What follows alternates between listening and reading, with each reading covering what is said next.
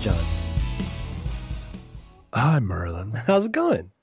Oh, good. Little sleepy times. You having sleepy times? A little bit sleepy time. Were you up late last night, John? Yeah, I was. I What was you, what you, were you working on? Were you, have, were you having some of your dangerous adventures? Oh no, no, No, no. dangerous adventure. Mm. No, no. I was watching a. I was watching a war film for the uh, for the Friendly Fire podcast. Oh, wow. And sometimes, uh, sometimes I, I leave that till the last minute before uh, before watching, and so oh, yeah. you Mhm. know then it's the middle of the night. You know.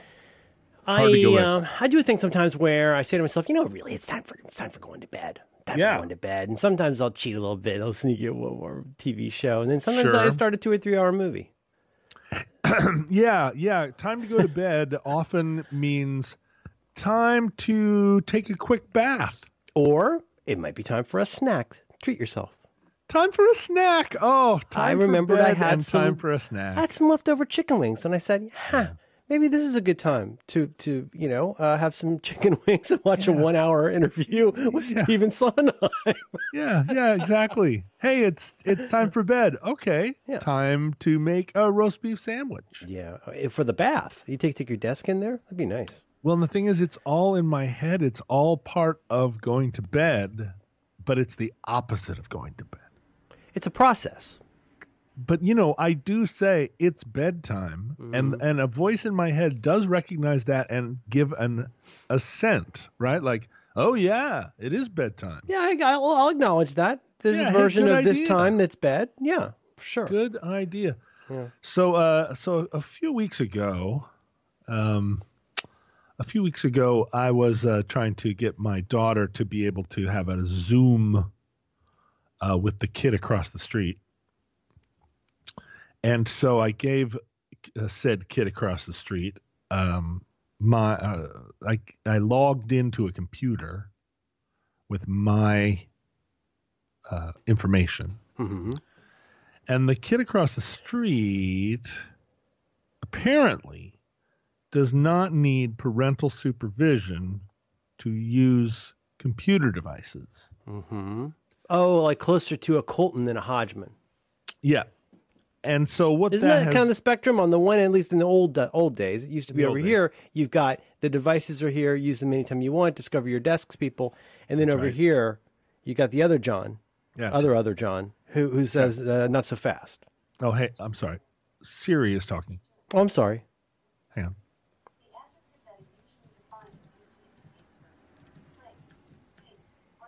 She's describing what an adjective is. Oh, okay.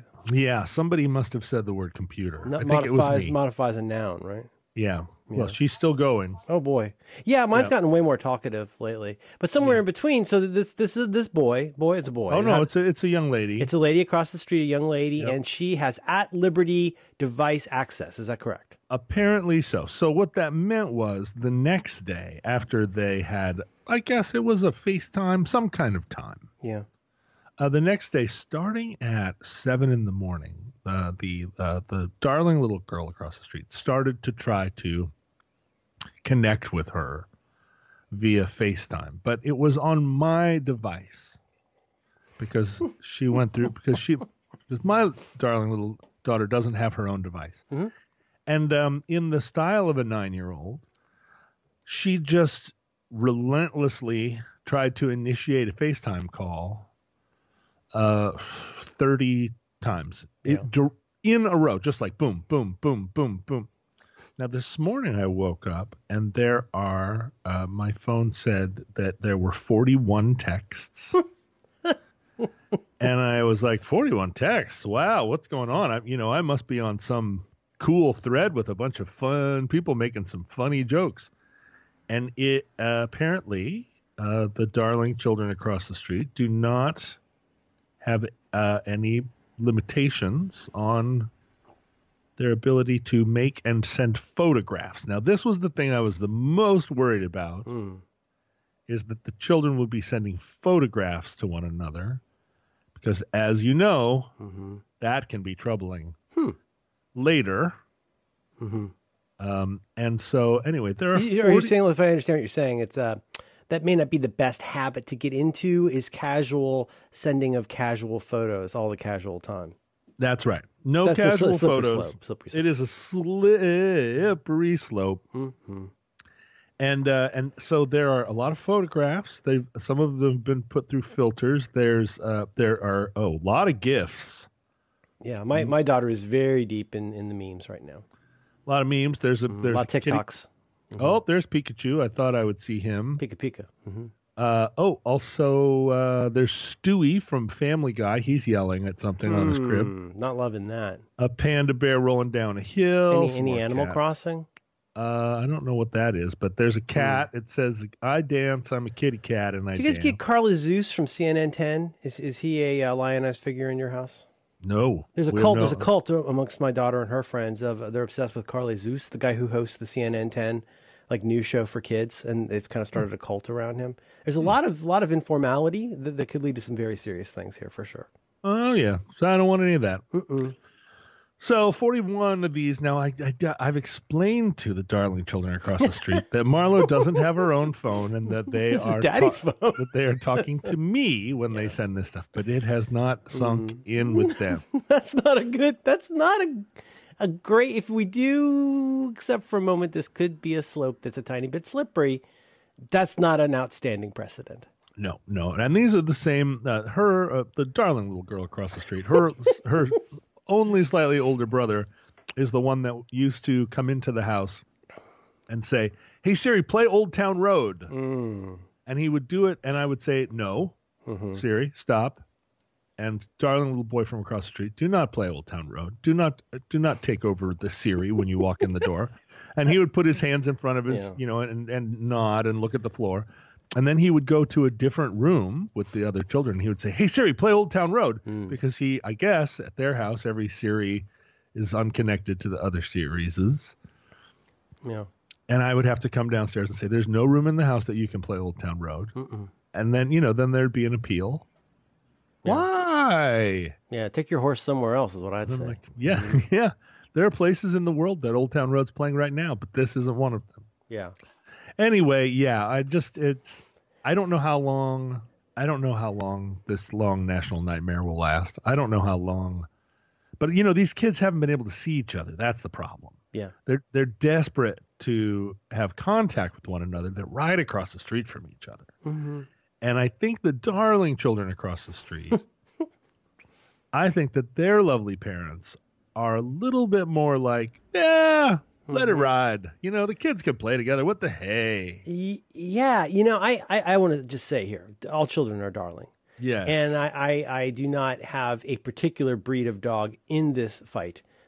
But with that said, um, uh, uh, I'm very fortunate with the darling child that I have Uh-huh. because this child is not only, um, I don't know, just compared to other kids, just very easy to deal with. Not just like a, not just like a, a sucker or a simp. She No. gives as good as she gets, but she's not wild. And there are beloved, darling children who are some combination of very free range, as in, like, you know, you really can just go, if you just want to look at that YouTube for kids for 14 hours, that's okay. But they can also be, especially some of the boys, can be a little bit rambunctious. Oh yeah.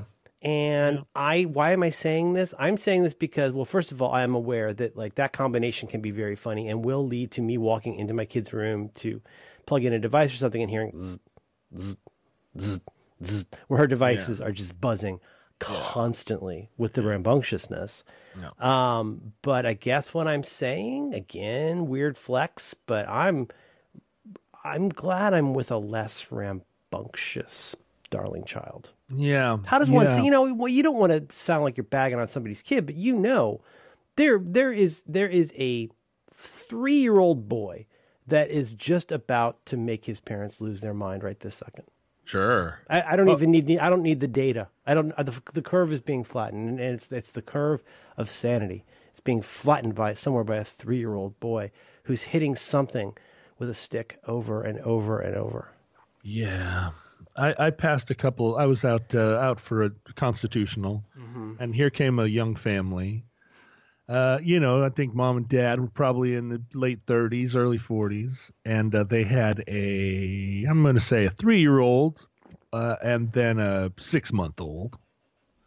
And as I passed them on the street, you know, it's these days now uh, out here at least, we see each other, we go, hey, you know, ha ha ha, ho, ho, hey there. Yeah. you know, so 30 feet apart. And apart. makes some comically broad, like vaudeville curving motion. It's Yeah. like say, hoop a doop, gotta go Oh, well, around. Hip. what do you know? Hey neighbor, stay healthy. God bless. I always say, how's your quarantine going? You know, how's it going? uh huh. I'm my father's son, right? Yeah, sure. You'll, you'll talk to a mechanic. Sure, I will. And this guy, you know, gives me this this just like death look, Mm. and he just slowly, that is not very aloha for a quarantine. He's just shaking his head side to side, like, no, my my uh, my quarantine is not going good. oh, I see. And the mom had a cheery face, and she was like, "Ha ha, Uh, okay." She's the one who sends know, the Christmas cards in that la di da, and he's just Yeah. and he just kept shaking his head, to, and he was not being funny. Uh-uh. Oh no! thing. It was, was he a- was he giving you a little bit of a sort of voce let me die? It was a truly a cry for help. Oh, he, no, he was saying no, like he like like um Like the prisoners of war flipping a bird kind of situation. he was just looking out into the world hoping that someone would get it and because i was with a child Mhm. now i never had a three-year-old and a six-month-old at the same time and i and i never was quarantined with them in a global pandemic your idea to have two kids, honey. and this was your idea. This was your. Oh, Oh. I have two kids. It'll be great. I'll take them to yoga. oh i saw him i saw him with the drinking problem i saw their marriage ending i saw the whole future of this Oh. this person's life you know but no but i also saw like the i saw that something in him was was dead forever maybe he maybe he sticks it out maybe they live happily ever after he might have been right. He might have been right on the edge three three weeks ago. You know, he was like he was so broken he used to be uh, able to. He used to be able to travel. He'd get a little break. well the kids would go somewhere to a babysitter they would have play dates there was some other thing something else he could go to work right hmm Yeah. He'd go to a sports ball game. He could go to he'd go meet his friends. Anything Mhm. other than what he was doing, which is this. And I just felt like, oh boy. Oh we boy. weren't we weren't made for this. This house was not made for this. All of the arrangements. I'm speaking here for this poor couple that I've never seen, but I think in a lot of cases, uh, I, I think we might have talked about this here last time. There's that I, I do have that sense of like we're living in the house that we used to live in. I mean, it's always been the same house. We've been in the same place for years and years, decades. And um, but at the same time, like it was never designed to be used like this any more than like you know. Okay, so say you got the long winters coming through town, and maybe you know uh, uh, Chris is going to cut Michael's hair in the kitchen, and it's going to go Sure. all over the floor. But then they leave in a couple days, and you've made some, you've made some friends. yeah, maybe you got your friends you made along the way. friends you ma- yes or my friends are going to go to burning man and they'll hang out for a while and uh, they'll leave some of their dust. It's not dust. It's, it's playa. They'll leave some playa stuff here. Th- uh, that's mine to clean up now but they do leave. This is very john i think what you're getting at partly is we know this is awkward and uncomfortable but it's also indeterminate. There's no sense that this is going to go the other way soon. No, no, the, the darling kids across the street might send me now 41 texts every morning between 7 and 8 a.m. This is gonna. What if? The, what if this is the time when things still seem normal? I know, I know. Isn't that the isn't that the thing? I'm so So tired. I- I'm so tired of optimism. I'm so. I mean, just really quick in passing, the the stuff that we're hearing coming from what is nominally the top.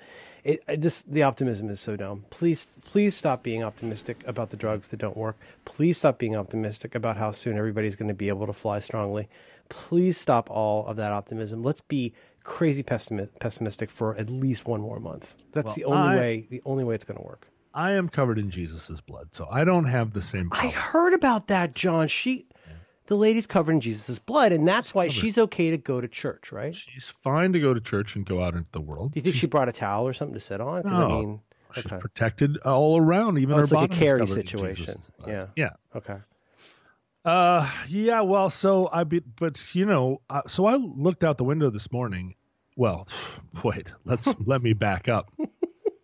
The first thing I experienced this morning. Now, this I'm talking as a guy that went to sleep at five in the morning, oh. and I knew I knew that we this show was coming. It was on the horizon. I knew it. I knew mm-hmm. it. I Yeah. made a roast beef sandwich at bedtime. I knew everything. we turned our keys last night. You knew this was Yeah. coming down the lane. we did and i was and i was watching a movie and i was like as soon as this movie is over you are going right to sleep but that's not what happened Just because it's as the movie bedtime doesn't mean you go to bed, John. No i was even in bed i Bed bedtime is a serving suggestion. That's just a picture on the Stouffer's box. i was doing the thing that they say don't do which is using the bed for something other than sleep or sex Merlin, Oh. i was using it for other things Build- Building like a tall ship or something. no i was looking at things on Oh. the internet i was uh, i was looking at things Yeah, Gen X in their phones. oh man are you kidding me Can't get them off. So the first thing I hear this morning is boots on the roof.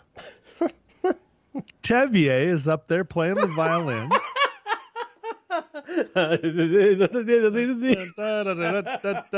uh-huh. And I, and I search my mind, I search my memory Uh-huh.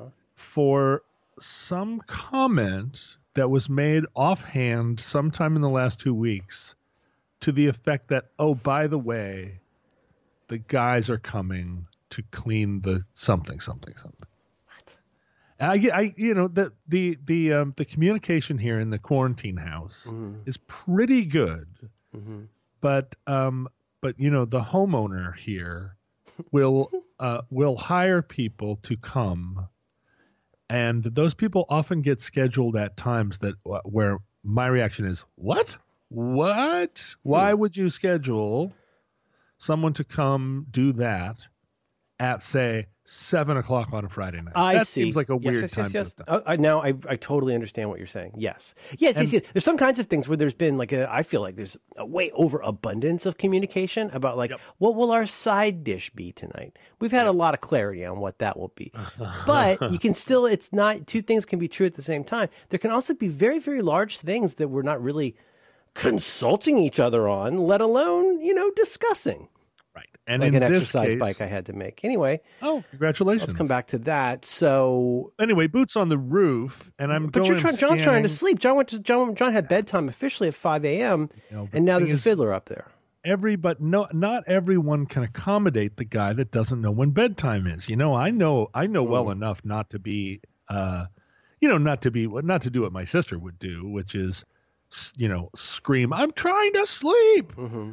And then everybody's like yeah but you didn't go to sleep till five in the morning what are we supposed to do about that i'm i know not to do that i because merlin i Mm-hmm. deserve i deserve unenjoyment i deserve unenjoyment You deserve. It's the. How does that fit into your Weltanschauung? If you'll forgive my saying, is that is it something where you're like you're kind of always waiting for the punishment you know you deserve? It's just like anytime something happens that's you tell me what comes along, you say, "Oh, Tevye's up there, yadle Yeah. daddle daddle." If he was a rich man, yes and you're down I- here, you went you went at bedtime at five a.m. and you say, "You know what? That's on me." Is that what you say? What do you think? What do you think? the, the the way that I was raised, I think that it was imparted to me. And you know, when I wasn't raised in a household where people were like uh, yelling at you or putting their cigarettes out on you or anything like that. But there was, yeah, we've talked a lot on this show about uh, the fact that there were some high expectations of me when I was young that I uh, that I couldn't meet or didn't meet. Eventually, stopped trying to meet. But what that left with me from from a young age was the sense that if there was something wrong, it was probably me. I was the I was the thing that was wrong in the equation because if it weren't for the fact that I hadn't done my homework, everything would be fine. I think a lot of children of divorce feel that, even if they never Yeah. say it. They feel Yeah. like it, it, it's not even specifically that they broke up because of me, but because that might just be the best evidence out there that I'm a bad seed, and whatever it is I'm doing or not doing is causing pain and rifts in all the people around me. Yeah, that's it. And and um and then when I got to be a young person and having relationships with people, let me tell you, my early girlfriends and mid-period girlfriends and later girlfriends all were very clear that the problem was me. And there was no mincing of words. there really wasn't and not not a ton of like taking taking some sort of you know like combined um responsibility you know it was just like if you didn't do that then everything would be fine or you know like it was I was the problem, right? And I had and I had come up uh, believing that I was the problem, so I accepted that diagnosis for the most part. Now, when my parents gave me that diagnosis, and when later on, lady friends gave me that diagnosis, it did not inspire me to change. Let me be clear. Mm-hmm. I just felt terrible. Mm. Um, and of seems like the worst possible outcome. well, you know, hey, I mean, it's well, worse, worse. yeah. Yeah. we don't know worse. And so for a long time, I uh, I labored uh, without having um, analyzed this. It, this was all happening uh, below the you know below the level of the surface. And it was a it was a long long process of just in, in just recent years of kind of even just bringing this to the surface like oh wait I assume that I'm the problem in almost any situation. So so I get taken advantage of not because you know I don't get duped, but if if you know if a contractor says, "Well, we've been waiting on the the SKU code from you," and I go, "I don't know, I don't know what a SKU code is. Did you say something about a SKU code?" Hmm. Hmm. They're like, "Yeah, well, you're you're supposed to give us the SKU code." There's something already working in me that's like, "Fuck, you did it again. You didn't get them the SKU code." Well, there it is. Good You work. got to adjust the Johnson rod.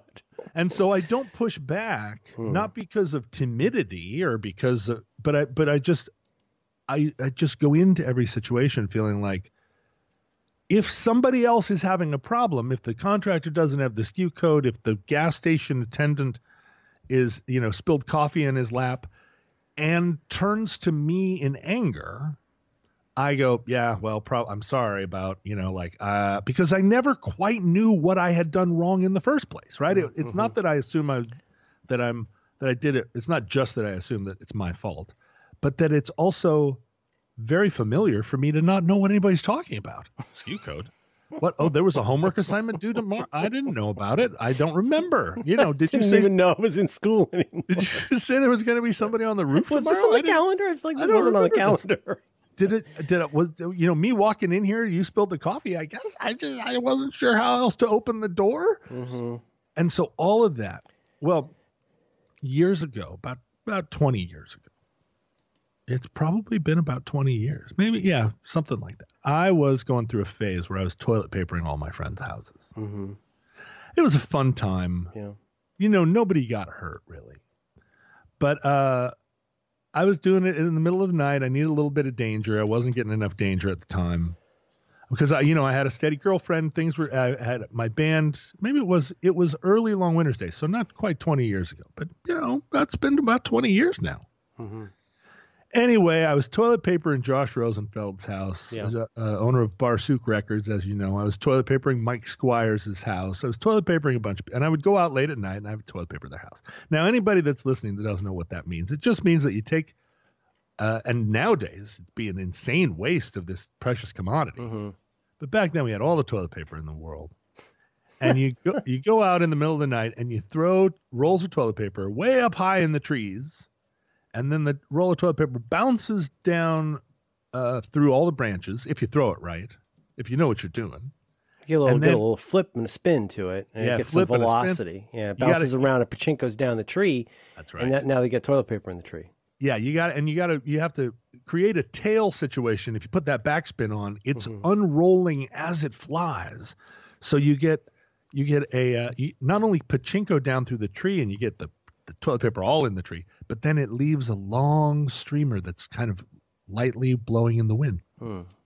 Now, if you throw, It's beautiful when you put it that way. it's really beautiful. Now, if you throw between five and 15 rolls of toilet paper in a person's yard and you do the bushes and you really, you know, Mhm. you do a thorough job.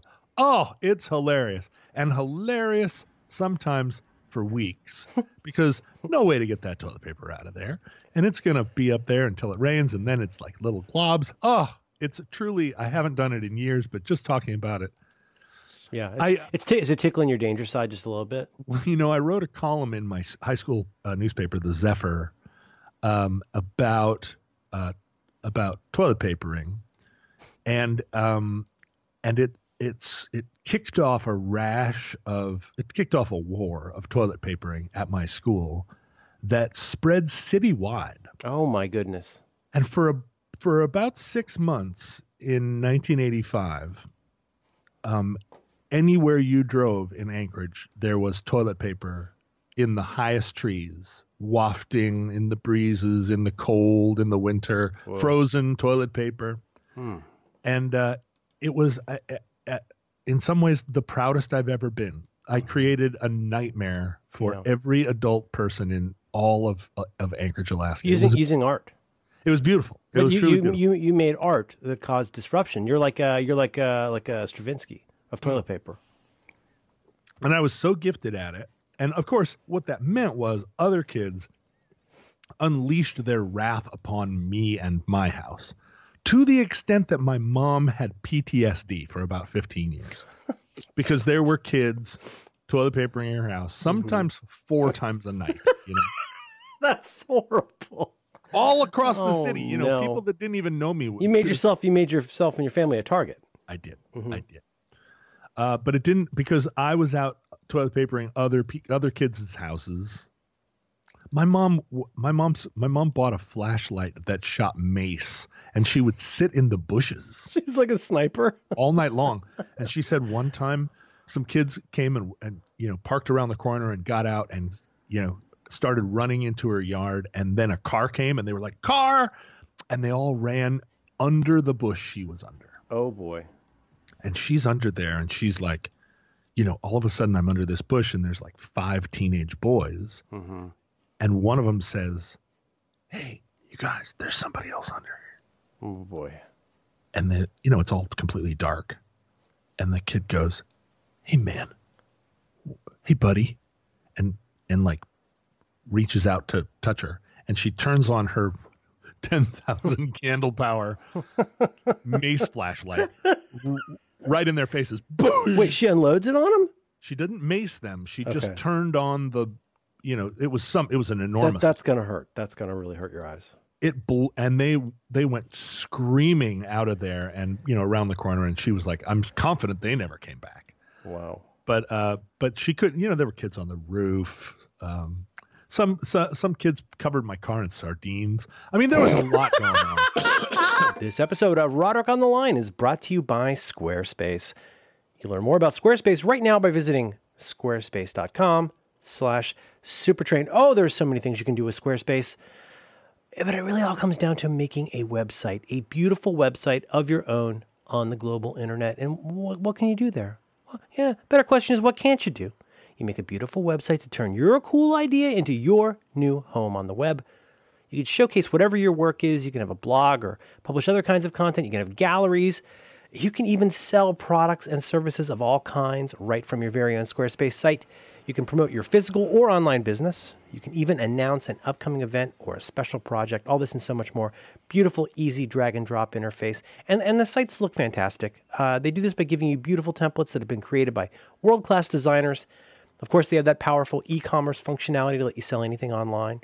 You get the ability to customize the look and feel, the settings, the products, anything you want to change and customize about your site. That's just a few clicks. It really, literally, a few clicks.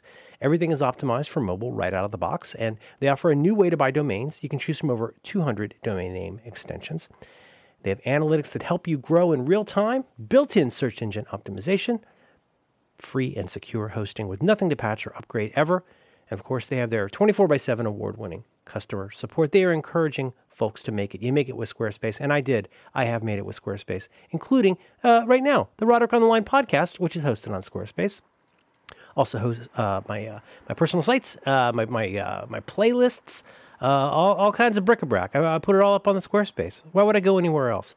And you know what? You should do that too. So right now, you head out to squarespace.com/supertrain that's going to get you a free trial. And when you're ready to launch, use the very special offer code SUPERTRAIN. That's one word, SUPERTRAIN. It will save you 10% off your first purchase of a website or domain. Squarespace.com slash supertrain. Our thanks to Squarespace for supporting Roderick on the Line and all the great shows. There was a lot going on in 1985. It was a bad time. A lot of forking. Uh, uh, one time my mom came out and someone had gone uh, someone obviously with a very big truck or several trucks had gone along one of those road construction situations uh, along a highway and had picked up enough um, flashing light sea sea or uh, uh, a sawhorse barricade. Oh yeah, like the round, uh, flashing usually yellow yellow light. uh, around the yellow light, but this is before they were on those orange barrels. Okay.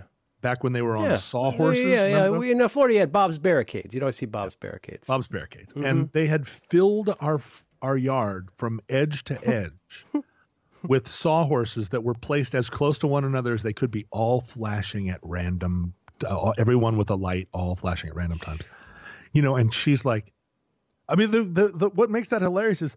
What are you supposed to do? Yeah. How are you going to clean that up? You know, you can clean other things up. If somebody forks your lawn, you can Forking clean it up. seems like the the easiest. I've, I've never been forked.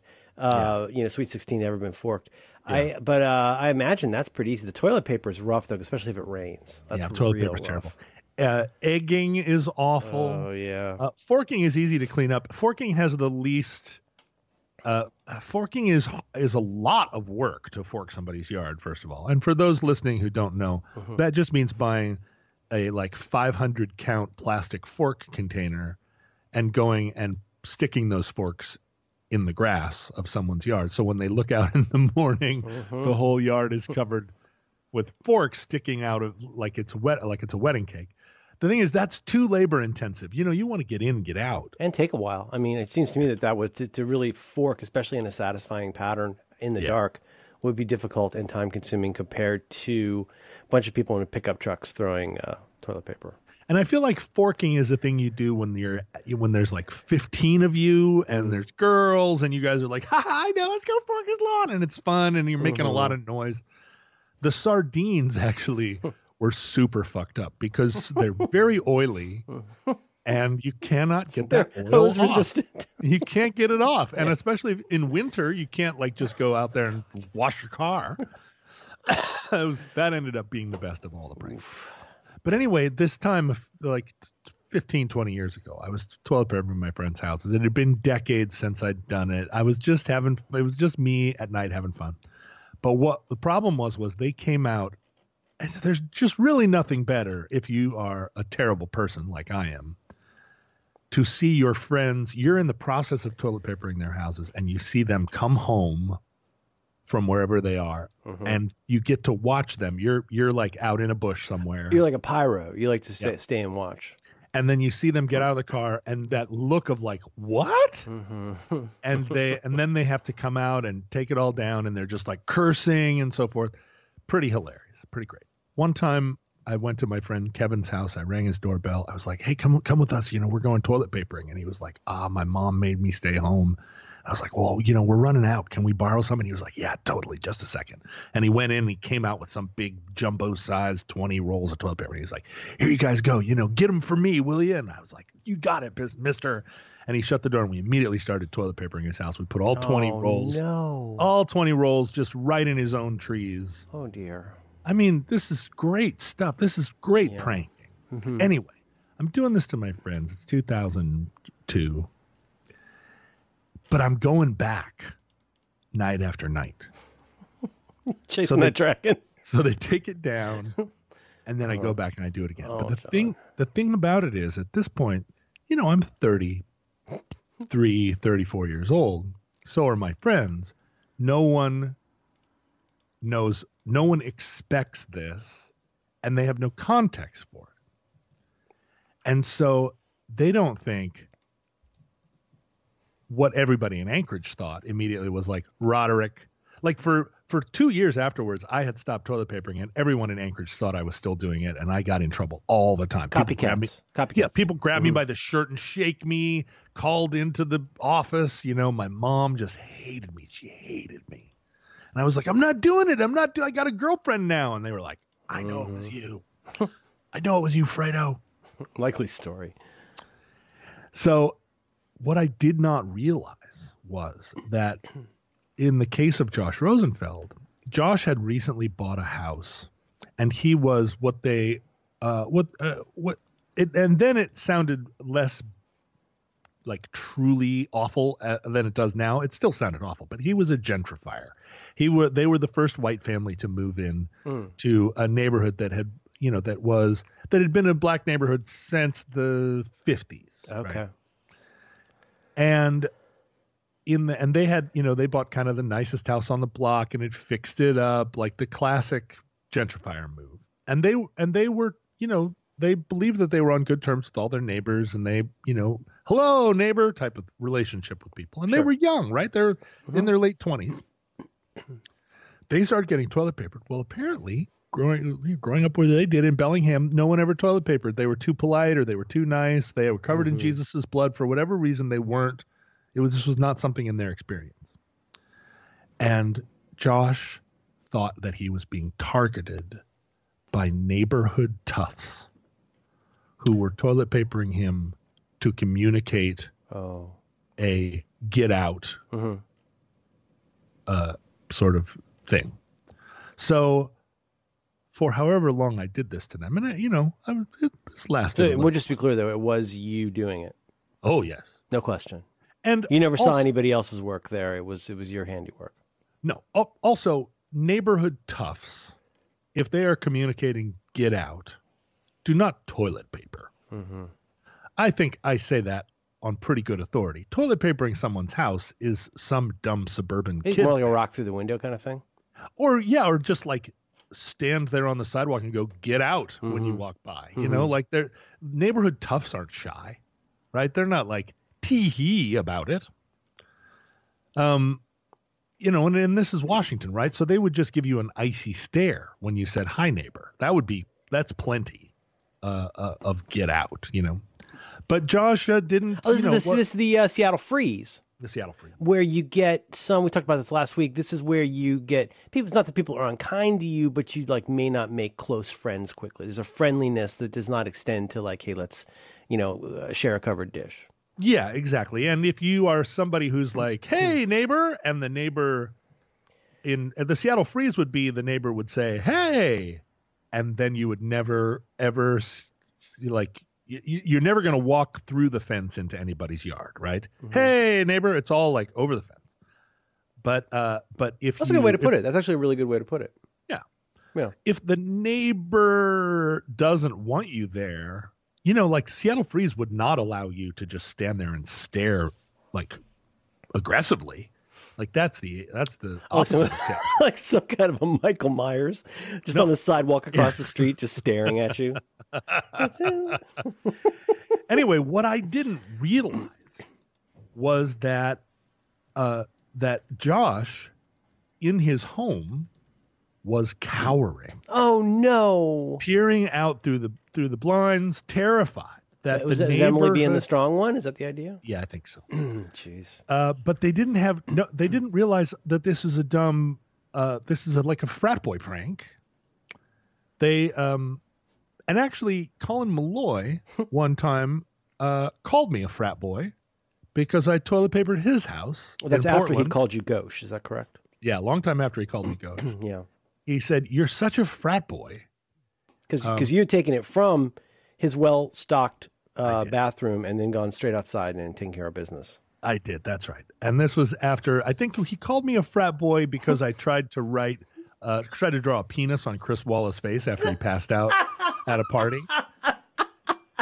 And all of the indie That's girls, not very Bellingham of no, you. all of the indie girls in their cardigan sweaters were were like around him, going, "No, don't you dare!" And I was like, "What? He passed out at a party. Like that's a dumb thing. You can't get away with that. You get a Mhm. penis drawn on you." Yeah. And uh, That's a and- blah. hmm and there were people were that people were just like horrified at it and i was like you guys never clearly did not ever have drinking problems because this is what happens you know this is how you learn don't pass out at a party Oh, and I colin see. said colin said you're such a frat boy and i was like oh and then i went into his bathroom and took all took his toilet paper and i toilet papered his house to show him just exactly what a frat boy i am You want frat boy? I'll give you frat boy. Anyway, I was toilet papering Mike Squires' house during this same period. Mike, of course, recognized it as a prank, but he was furious at it. He had a lot of trees. That's Mhm. one thing. Anyway, a long time later, uh, we're at a party. We're standing around, and Squires just apropos, of, you know, just making conversation, is like, God, I was I was getting toilet paper every other night for like two weeks, and Josh brightens up and is like, "You too? I was getting toilet paper all the time. I and they both sit there and compare their toilet paper nightmares, and then they gradually start. You can just see the gears turning. They live very far from one another Oh, whoa. in Seattle, yeah. and they're like, "What is the common denominator between us?" That we both would be getting toilet papered all the time during the same period of the last two weeks.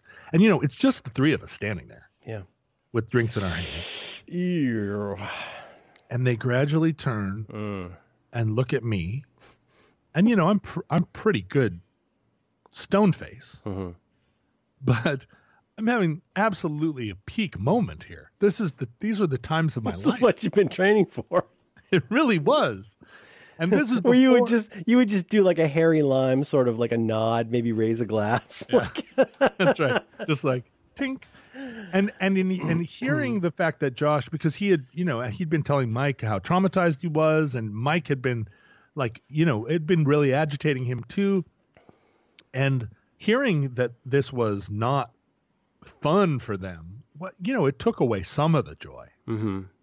Uh, I was like, oh, this is. I didn't mean that. I didn't mean to create an environment of, you know, of terror in the home. I was just having some fun just toilet paper. I mean, it's just toilet paper. It's not killing anybody.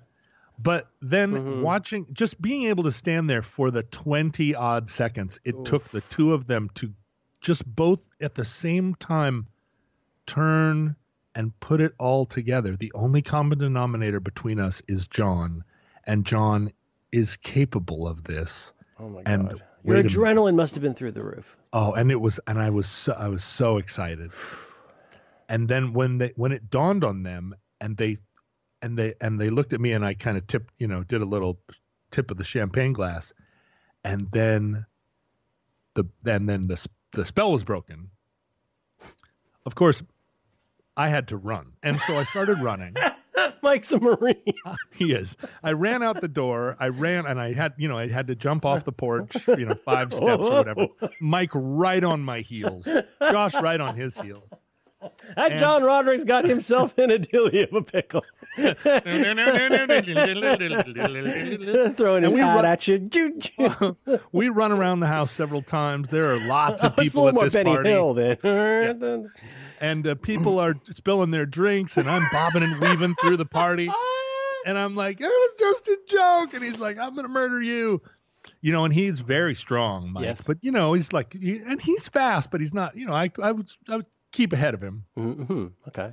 And, um, and finally, you know, we're all out of breath, and uh, everybody at the whole party now is is uh, is you know all crowded around the windows, looking out, wondering what it's going to look like when Squires, you, you know, like pummels me into the ground. Mhm. And uh, It'd be great if you could pull like a David Blaine and Just like- inside and outside is just covered in toilet paper. oh, the whole time, Exactly. Look in your pocket. Ah, it's full of toilet paper. paper. Oh shit. I should have. That would have been the best. Pick up the phone. Your mom just called. Toilet paper. Anyway, we're like, we're all standing there panting. Yeah. and I said, you know, look, if if it if it if it makes any difference, like I didn't enjoy it. Hmm. I, I I it was just I felt a responsibility. I didn't enjoy it. Hmm. It was you know I, I was trying to It's kind of an I odd don't know, thing. Kind of an odd thing what- to say. I don't know what story I was trying You're to not tell at allowed to be point. mad at me because I didn't enjoy it, but I, didn't kept doing it. it. I felt it was a You consider it some kind of like noblesse oblige, some kind of Yeah, yeah. grudging obligation. yeah. I was just it was just like drawing a dick on Chris Walla's face. It, it, it was something that needed to happen. It was Uh-huh. something that I was I felt obligated. yeah. And Squires, in his inimitable way, said, said "You deserve unenjoyment." And, you- and what was your response? And I, well, and then that was the greatest thing I'd ever heard. Right? You deserve unenjoyment. You deserve unenjoyment is a very good line. and so I, um, because Squires, I think is, I get, I think Sean Nelson is, um, is where we got uh, what had happened was. Oh, is that, is Squa- that a Sean? it, it came out of a conversation with Sean uh, you know, like this is the, the, this is before memes, right? When we had to make our own memes. Mm-hmm. But Squires had the uh, I should have knew. I should have knew. like that was one that came out of conversation with Squires. You know, he was a Marine. Yeah. so he is, a lot he is a Marine. super he is a Marine. So a lot a lot of good coinages. It's like getting somebody's pronouns wrong, calling a Marine retired. Sir. but uh but I deserve an enjoyment yeah. became a thing that I took away and made my private thing. It was it was less a meme because Squires will still tell me that I deserve unenjoyment. But I think about it all the time mm-hmm. in reference to this feeling that that if if there are boots on the roof at seven in the morning and I went to bed at five, who am I going to complain to? Because I deserve unenjoyment. Oh, John. I deserve unenjoyment. You deserve unenjoyment because you're the source of so much pain already. That's right, because I did toilet paper their houses. I did try. I tr- tried unsuccessfully to draw a dick on Chris Walla's face.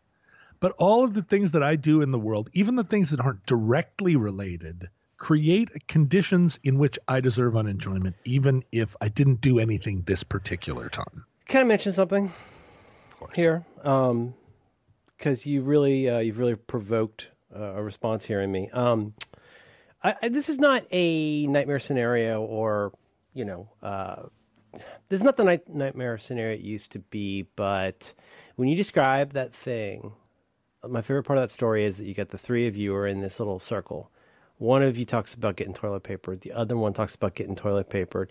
This 20 seconds of dawning, like that liminal space between the before times and the after times before you're about to get clocked. And it's it's like it reminds me of like I I am not proud of this, but um, I'm reminded of that scene in Eight and a Half where um, Marcello Mastroianni is having this like fantasy sequence where like every every woman in his life appears, and then they're all like kind of comparing notes on him. Yeah. and you got the what's the name, the Eurona or whatever name is, like the beach lady and everybody. It's such a good movie. And but then he gets, he's in his like towel and his hat and his glasses, and he takes out a whip. and he's like, "All right, get back, get back," because like my nightmare scenario is what you're describing, but it's all the women I've disappointed in. life. Oh, That's certainly going to include the exes, but that moment for me, that Josh and Mike moment for me, is them all going, "Oh, I wasn't the only one that's had to deal with this," and be like, "Yeah," and then that could be like a 90 minute sesh where I'm just going to like learn a lot, and like I'm not going to say I'm going to get a whip because I'm pretty woke. But hmm. the getting called out in the liminal 20 seconds problem is something where like that is a that is a world of dread for me. A world of dread or a world that you secretly Yeah, I crave the relief. Probably You crave the it, sweet right. release of death. Right. to, to just see the cumulative, logarithmic disappointment of so many people where I could have been a better person. I could have just been a slightly, slightly better person and not just a homemade asshole with so many people in my life. Not you, but me. Like, that's me. It's like, oh, guess what? You think you're a nice guy? I'll tell you what. Let me bring up our first witness. It's going to be Sherry Mm. Edwards, the girl you kissed at the fire drill in second grade. You could have been a lot nicer to her. Oh, Sherry. Sherry Edwards. She had a face like a pie. She liked you. I liked her, but I could have handled it better. yeah. She, very, I have a very undistinguished record with other people, especially women. I'm not proud of that. oh no, no. But It's you know, hard. the- but but for you that was uh, not saying it's the same thing, but is, do you do you see that it's sort of similar in that sense of like, oh, this is Yeah, but you know those guys. You know, I would, I would, uh, I would, I would, I would put, I would like. you're proud to disappoint them. Oh sure, I would stick matches in their toes. I would hotbox them. I would, you know, Dutch I'd fart oven, in an little Dutch elevator and be like, "See you later." Sanchez. No, those guys deserve unenjoyment as much as I do. Okay, fair, yeah. But no, no, no. The, the the like the disappointing the ladies in your life, particularly where it feels like, oh, that could have been a fork in the road where a better life was waiting.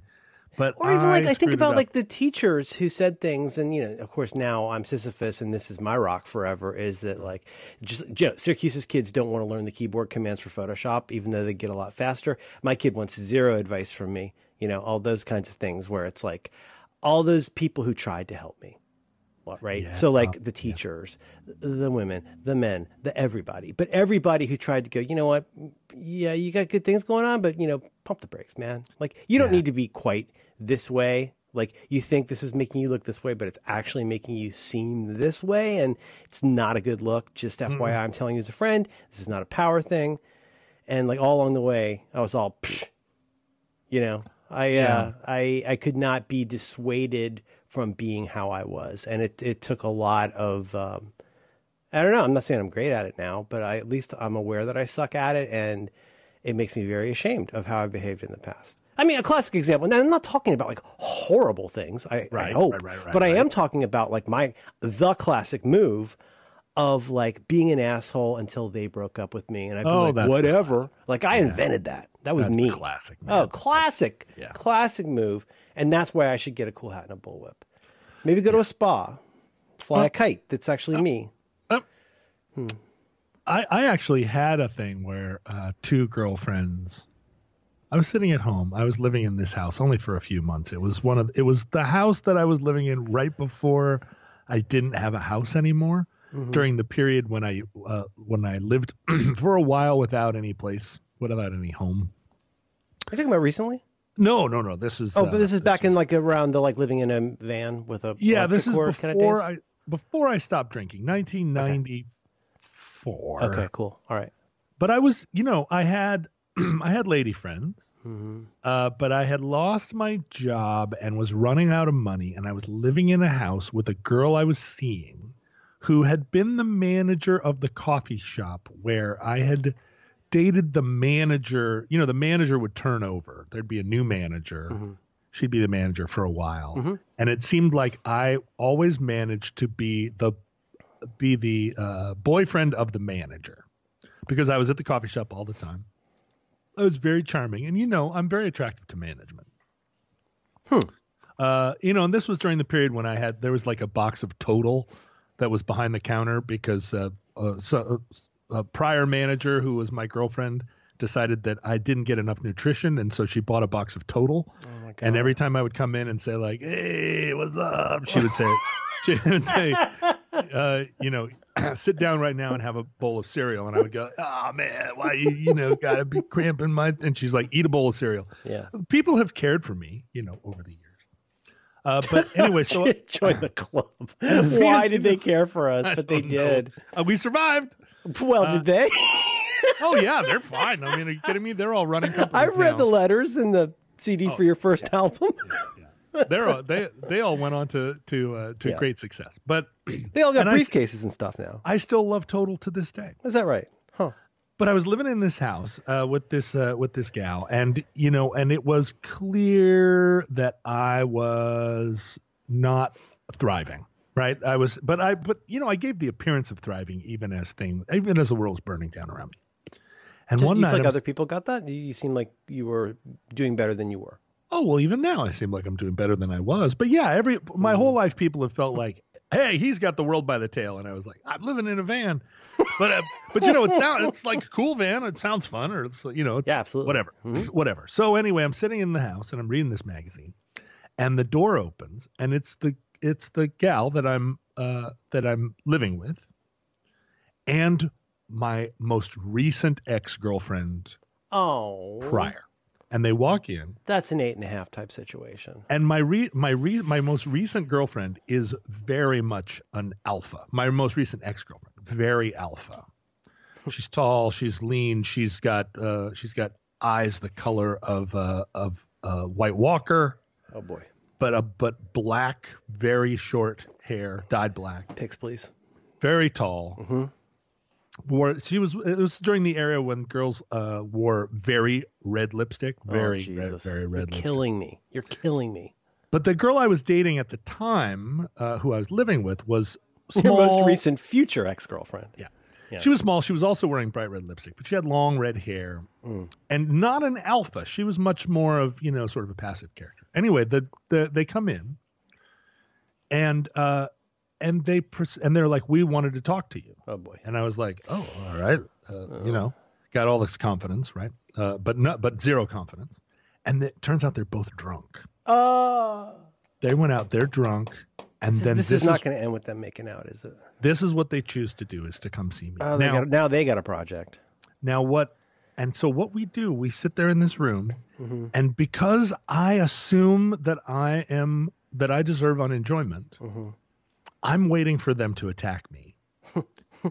and uh, and the the girl that I'm seeing at the time starts to do uh, tumbling exercises. Drunk.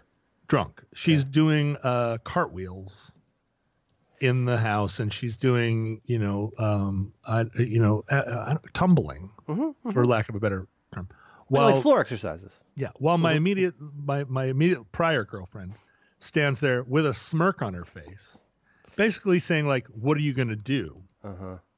And what I did was nothing, because I was because I believed that this was going this was some kind of attack that they were here to attack me, and if I did something, I was going to get attacked. And eventually, they they were like, "Well, anyway, see ya," and they left Hmm. and it was you know it, it's haunted me for 30 years It sounds like you actually, all things considered, got off pretty lucky. 25 i did but this that could have but- been way worse. There could have been more of them, more red lipstick, more floor exercises and smirks, and maybe Yeah, even a double alpha to run the whole thing. but who knows what they really had in store Oh if i God. had and it's a this, little bit like a it's like a little bit like a Manson thing where you know where uh, the Manson family went to the wrong house. They thought they were going to Terry Melcher's house. And in that situation, I, I mean, it's not quite that dire. You probably didn't have a Squeaky Fromme or, or Leslie Van Houten. With that said, that could have gone a lot worse, dude. or could have gone a lot better Could the thing have- is that well, the, sure. that the that, that the that the alpha girl Mm-hmm. said to me at a, uh, at a different time uh, because she did see through some of the confidence and she said you know this whole world that you have constructed you could actually pull it off if you just had 10% more if you were just 10% more on your game. Like if you just had 10% more belief that in yourself mm-hmm. but you can't pull it off because you don't because it, when the chips are down in the moment you flinch. And mm-hmm. so this whole world that you think you live in and the whole thing that you've constructed where everybody is just like waiting for you to move Yeah. it ends up being what it is which is a complete fucking disaster all the time because of that 10% and i was like why are you telling me this You're being confronted by two of your most recent, um, maybe current, um, emotional creditors. Yeah. So I mean, I'm not trying to be cute. I mean, it's when people can come to you and say an honest thing, and in that case, find common cause in a way that you are that's caused them difficulty and pain, and then that gets presented to you as like, well, here's the thing. It's almost a little bit like a what's that term? A um, you know, where you tell somebody they're drunk. What's that called? Uh, Oh, a, co- a, uh, uh, one of those yeah, confrontation, the- uh, dif- opening, uh, disruption. what you call it? conf- it's a confirmational. Uh, what's it called? it's a crumpin. It's a Crum- it's a crump- it's a. Krampus. Crump. It's uh, it's when It's the confrontation, and it's, uh, get- called. get uh, all your family there. We're having an they- absolutionist, No one's gonna leave the room. an It's aberration, uh, a ca- a badupada. It's uh, It's a fraz, frizz fraz. uh, fuck me gently. what are they called? They are. Confrontation. What? Yeah, that's what it no, sounds no, like. it's but like it's not. a, it's, it's like a- a, not a uh, confrontation, it's a- taking you to task. It's an what's it called? opening. It's an An- opening. It's, a- where they say it's a, It's a quickening. It's yeah, like a Highlander. It's like the quickening. there It's could be only one. Co- We're having a confrontation. Hey, We're having a blank. we're gonna have a intervention. Hey! Intervention, There it was. intervention, intervention. intervention. It's like an intervention a little bit because your emotional creditors are there, and they're like, you know, Judge Judge Judy tapping the watch, like chop chop. What are we doing here? Here's here's what you did to me. Here's what you're doing to you, Johnny. Most of the time during an intervention, one of the people is not doing tumbling exercises. Mm-hmm. Now, And now you're getting into Fellini territory. And both and, and typically had an intervention, the other people shouldn't be drunk. It was very Fellini. and reapplying exactly- and reapplying lipstick, and they brought some kind of a grotesque little person with them. Oh no, it's even better because one of our roommates, one of our roommates was a witch. She was a Wiccan witch, A Wiccan. and she was make she was a incredibly good. Was she a cursing witch? Uh, she was a, I don't know what that is, but she Well, was like putting a curse, like putting a curse on people. No, well, so here's the thing. So, and her boyfriend, this is so long ago, but her boyfriend was somebody that had like uh, big plates in his ears, you know, and they were like uh, they had long, long, long, like a modern dreadlocks. modern primitive. They were modern primitives, but she was a witch, and she was really good at knitting, and she had knitted. it- Uh, she had knitted a, a me, and she had knitted a, uh, a a Kira. She had knitted an Ellen. She had knitted all of us, Hmm. and there were and they were probably 16 inches tall, and they looked just like us. And she had put little bits. In, she had woven little bits of string that she'd found in like little pieces of thread from our clothes and whatnot. She'd woven into the dolls. And because and it wasn't evil, she was trying to do these were like these were little beings you know, she had made these out of love or whatever. But, like they're, they were- they've been inspirited. It's not that you're trying to do like some kind of I don't know if we say voodoo anymore, but it's not like you're trying to make a doll you put pins in in a cartoon.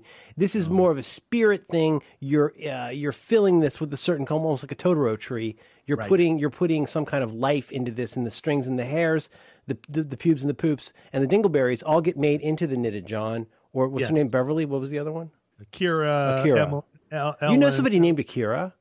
Not Akira, Kira. Oh, Just a straight Kira, m- m- oh, missing. Kira, like somebody who played bass in Black Flag. Okay. Right. Got right. Yeah, exactly. Uh, so anyway, we were being observed by dolls that had our spirit, spirits in them as Nope, well. nope, you know, nope. it was a long time ago. It was the '90s. People don't understand what it was like. They have no idea. They have no idea, John. No idea. They think they understand, but they get they get a lot of it so wrong. It was it was it was like seventies 2.0. It was a mess. Yeah, it was. It made the '60s look, like, the, '50s. ah Jesus singing sister. You know, I'm telling you. So were they in a chest or something, or did they just sit there all the time? No, they were sitting up on the. They were. You know, it was an old house. That's not okay, John. a house that's since been torn down. It was a, like an Addams family house, and they had and it had a lot of built-ins Mm-hmm. that were full of, ah, you know, like research books on on uh, body piercing or whatnot. I, you know, it was ugh, long time ago. I would put books up there about trains, and people would be like, "What is this? Hmm. You know, why is this book about trains here?" In our book of photo, you know, in this shelf where we have books of photographs of people that have been hit by trains. right? Who moved my medical anomaly tome? Yeah, there's like all these all these things of like you know giant giant testicles or whatnot, and then These are my a- piercing needles, not my tattoo needles. These are my scarification hooks. Those aren't fish hooks. So I, I, uh, I believe I deserve unenjoyment, but Okay. but two days ago I had an event uh, here in quarantine that was very significant, a very significant event. I five years ago, I bought a bicycle for my little girl. And it was a bicycle that looked kind of like a contemporary Schwinn Stingray. Mm-hmm. Now, did you have a Stingray? Did you have a, sweet, a Schwinn, a Schwinn No, Stingray? I think uh, I had a. I really, God, I really wanted that Huffy BMX bike, the Santa Fe. Yeah. But um, no, I had a really old, busted ass, super heavy bike. The this, so what is it called? A Schwinn? Is that the, the classic, like with the basket and uh, doesn't have the drop handlebars? It's got like the Judy Garland handlebars or the Wicked Google Witch? Schwinn Stingray. Schwinn Stingray. Schwinn I sure know that name. Stingray. Okay. Does it have the raised handlebars? Oh yeah, of course. Right? Banana Yeah, yeah. seat. Banana seat and the, the, the tall handlebar. Yeah, Yeah, the- classic. the, chopper handlebars. Yeah, put a baseball card in there. So my first bike was a was a powder blue Schwinn Stingray with a white banana seat. Oh man! It did not have a shifter. It was just a single speed. Mm-hmm. Uh, but I absolutely put a card in the back tire. Yep. And my mom got it for me when I was five. It was way too big for me, but it was the 70s, right? And so she put me on it. She pushed me down the street a few times. Then she took off the training wheels and she was like, "Go." And she took off the training wheels, and every kid in the in the whole neighborhood was standing there, while I while she like ran down the street, pushing me, and then let go. And I uh-huh. was like, "I'm flying, I'm flying!" And I pedaled all the way down to the end of the block and didn't know how to turn and crashed. And every kid in the neighborhood had a had a, a great time with it. But then I knew how to ride a bike, right? Yeah, Then I was yeah, yeah. five years old. I had my own bike, and I could go wherever I wanted. So I had this vision for my little girl, and I bought her this bike. And you know, again, it was a little big for her, but not not too badly. She could reach the pedals, you know. She could mm-hmm. she could bike, and it had training wheels on it. but we don't we didn't at the time live in any kind of neighborhood where you could go practice your bike out in the street. She lived in you know her mother lived on a busy street, and I lived out on, at the farm. So we would put the bikes in the car or in the truck, and we would drive out to some place where there was a bike trail, and we would ride. And she got on the bike, and she was great at it. right she, out she of the, picked it up quickly. right out of the gate. That's we great. riding along. Wow. But but somewhere in that first few months, something happened where she turned against it. Mm-hmm. And before we got the training wheels off, she started to uh, she started to exhibit that she was scared of the bike. And I would say, you know, we were just riding it yesterday and everything was great and we had a wonderful time. And she was like, I don't know. And and I was trying to be a good dad. And so I you know, I was like, "Well, come on, sweetie, like let's get on the bike. Like uh, when you when you when you fall off, you just got to get back on." Mm-hmm. And all I was doing was making it worse.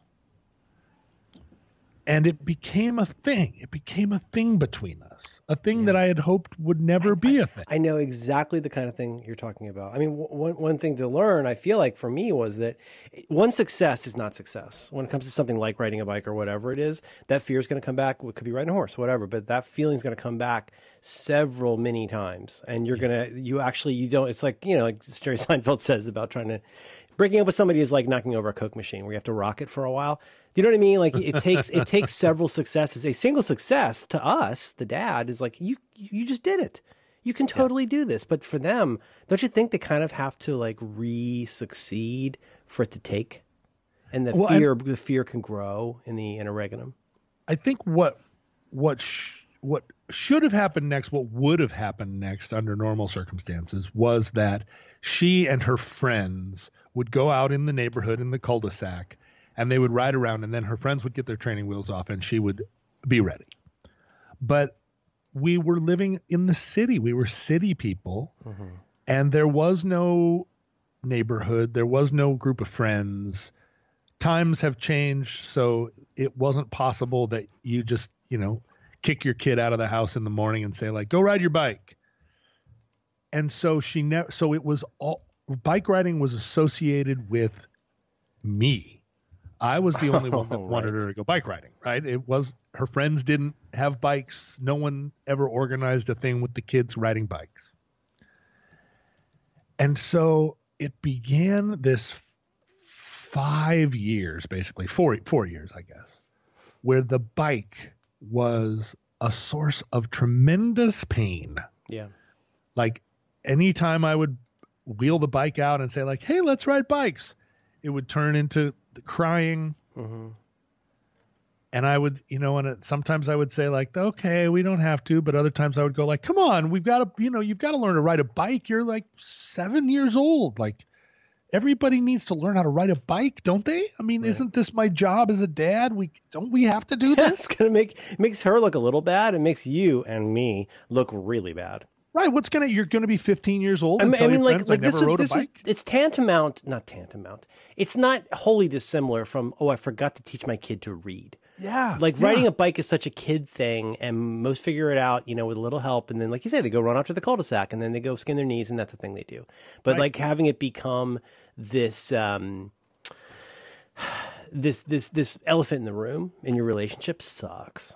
really bad and and maybe i mean maybe it's one of these things like like old math or something where you young people now don't ride bikes if you're a city kid you never learn to ride a bike and that's you know jason finn didn't know how to drive a car till he was 38 Yeah, it's it's the it's the kind of like you know like we in New York City you get people who never learn to drive like you're saying here. Yeah, there's a lot less bike riding than there used to be. You sure see a lot less bike riding.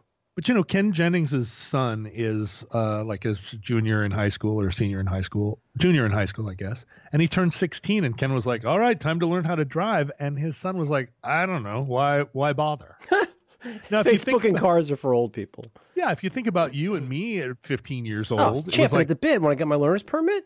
Where Shit, is my car? I'm going. Drive, drive, drive, Every drive. drive. spare moment. I mean, I just wanted somebody to go sit in that seat. Can I just say one thing also, because I can't stand this for another second? I'm, I'm I confused the name of the bike, and it's going to drive me crazy. Uh, the Huffy uh, Santa Fe was a really cool brown 10 speed with drop handlebars. I remember it. I and I remember it. mentally, I mentally concatenated the name with the uh, the Huffy BMX bike, so I regret the error. That's all. Right. The the Huffy Santa Fe was a very popular, Very popular uh, 10 the speed. first first ten speed, right? Is, what you would. now you're going to get right? email. your first ten speed. That's Velocipede. It's something I've just created. My name's Huffy. Hi. All right. So, so- so bike. So, so, and, and this occurred to me along the way, like maybe this generation doesn't know how to ride bikes, and I'm being a total boomer here. I'm like, you got to learn to ride a bike. How else are you going to drive up, ride you up to don't the learn to repair. shore? If you don't learn to repair a radio, how will you ever get a job in electronics? What are you going to do if you don't know how to make a slingshot? You know, where bang bang. Ah, you don't know how to dress a deer. but I couldn't believe that she didn't. And the thing was, it wasn't fear because she, her friends rode scooters, those little push scooters, Mm-hmm.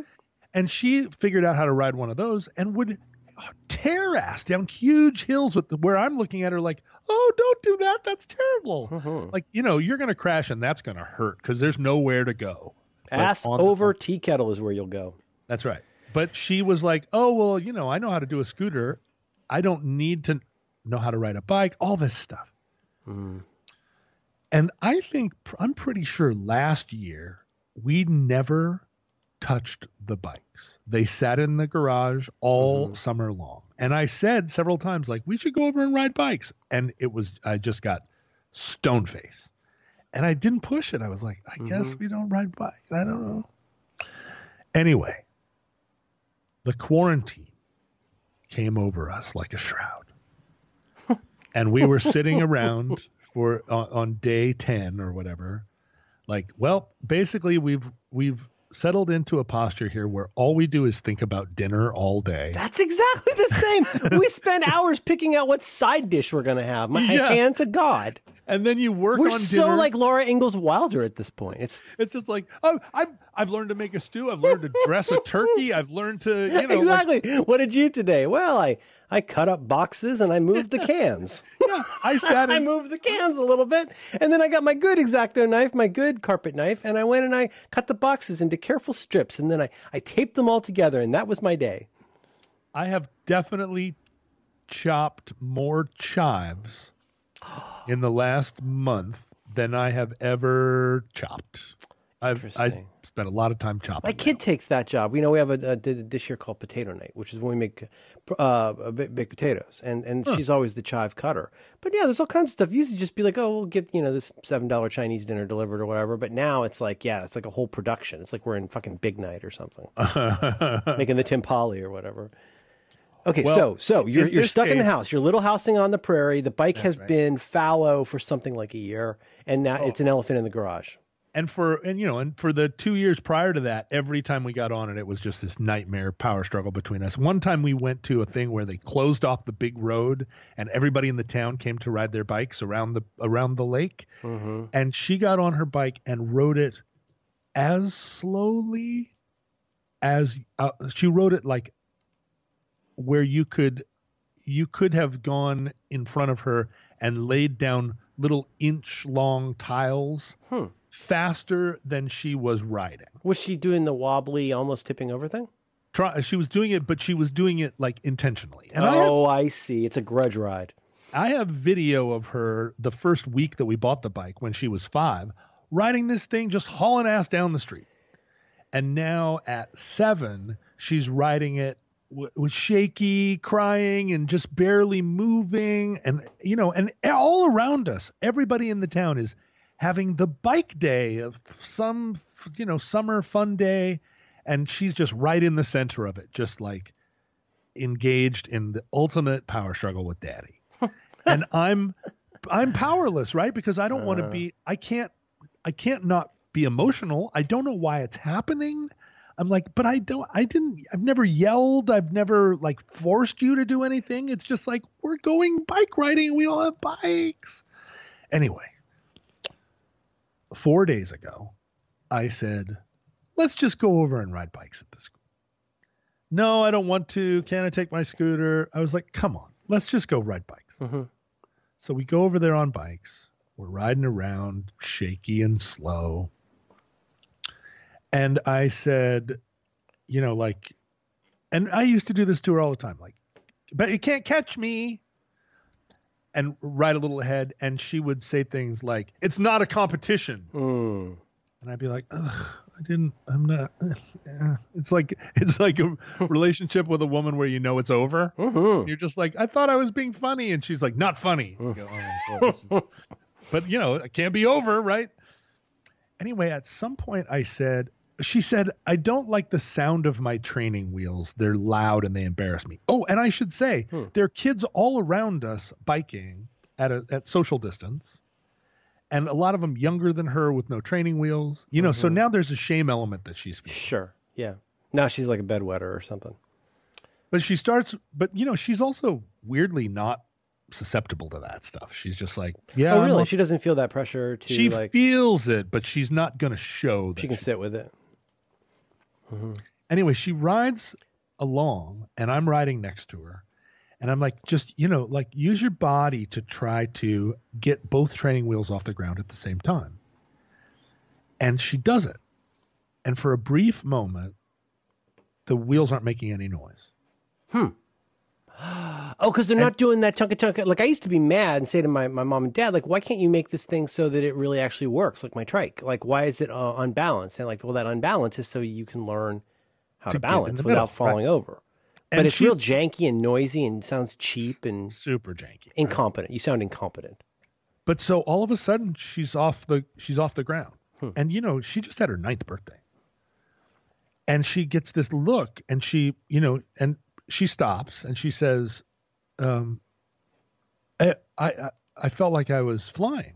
And I was like, yeah, that's the whole thing. That's why, you know, and I'm not like, that's why I've been telling you to ride a bike, but I'm thinking it, Yeah. you know, but I'm like, But yeah, you're, you're getting it. You're getting it why people it. like this.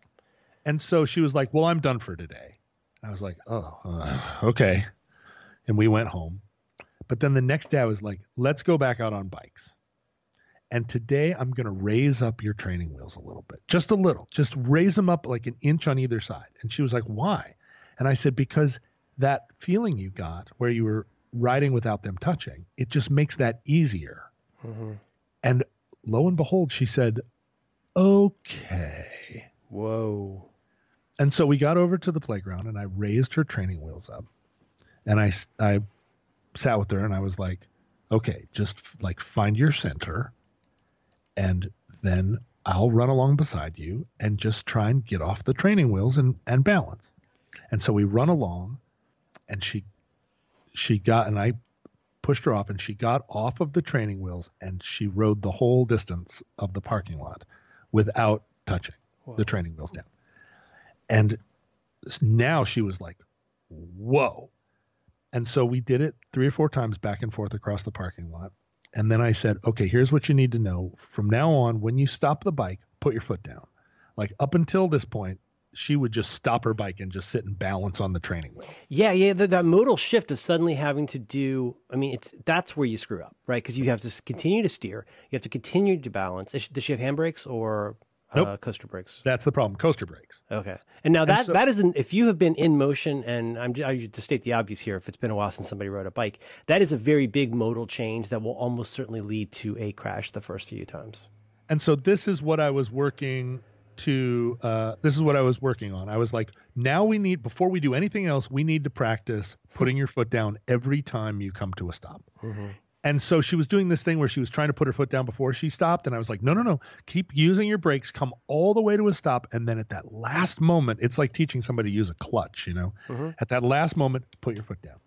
And so we went around the parking lot several times where she's in the she's she's balancing and then she comes to a stop and puts her foot down until she got it. Wow, And then I said, "Let's take these off. Let's take these training wheels off." Right? what a day! And she was like, This is all in one day. "This is all in one day." And she said, "Okay, let's do it." "Wow."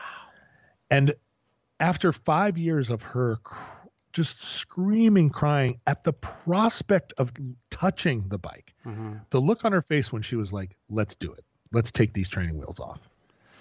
And so I got my I got down on the ground, I took them off, and we wheeled the bike over, stood there together, and she was like, you know, very focused. And I said, just find your center, you know, get on it, find your balance. Remember to put your foot down at the end. Here we go. And I started running with her, pushing her, and I let go. And she just rode around the parking lot, stopped and put her foot down. No, no training wheels. And I said, no training wheels. And I said, okay, now ride back to me. And she pushed off and rode back to me. And by the by an hour later, she and I were riding in the street together, Oh my god. riding around the neighborhood.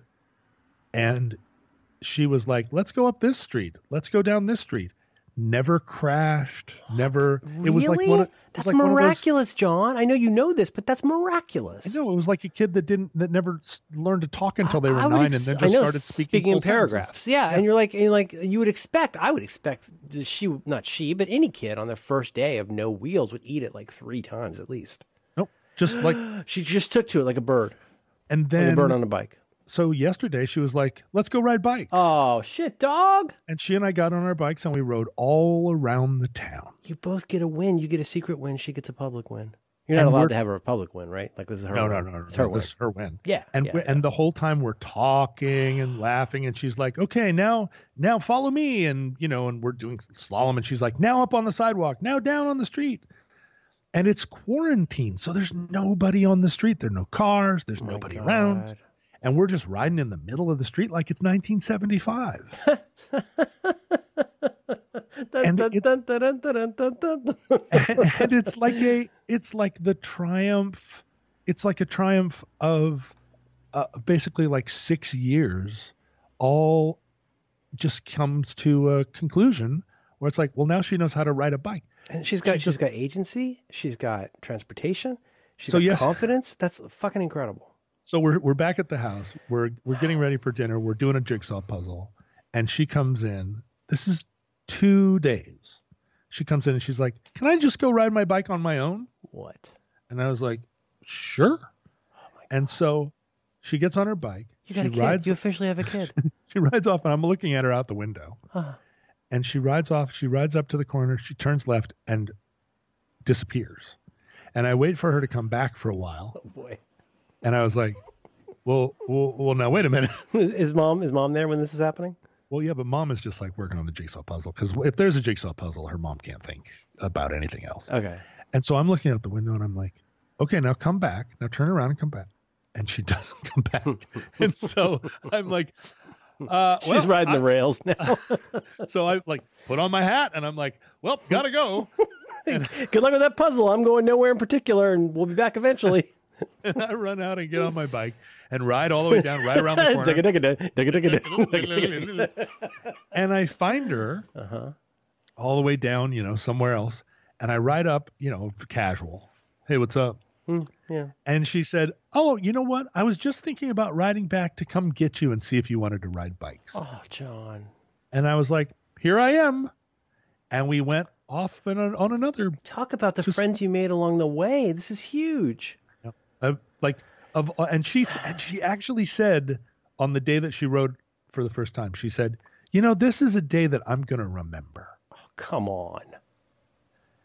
What is And- happening? I know. And it's like, because she's going to say one, she's going to be in college one day and she's going to go, Yeah, I learned to ride a bike during the quarantine. Hmm. And Well, the streets were empty and my dad and I would just ride around. I st- so now she desperately needs a little friend. yes. Then not somebody who's just sending daddy 41 texts. That's right. Her little friend across the street Yes. is her age and also never had her training wheels off.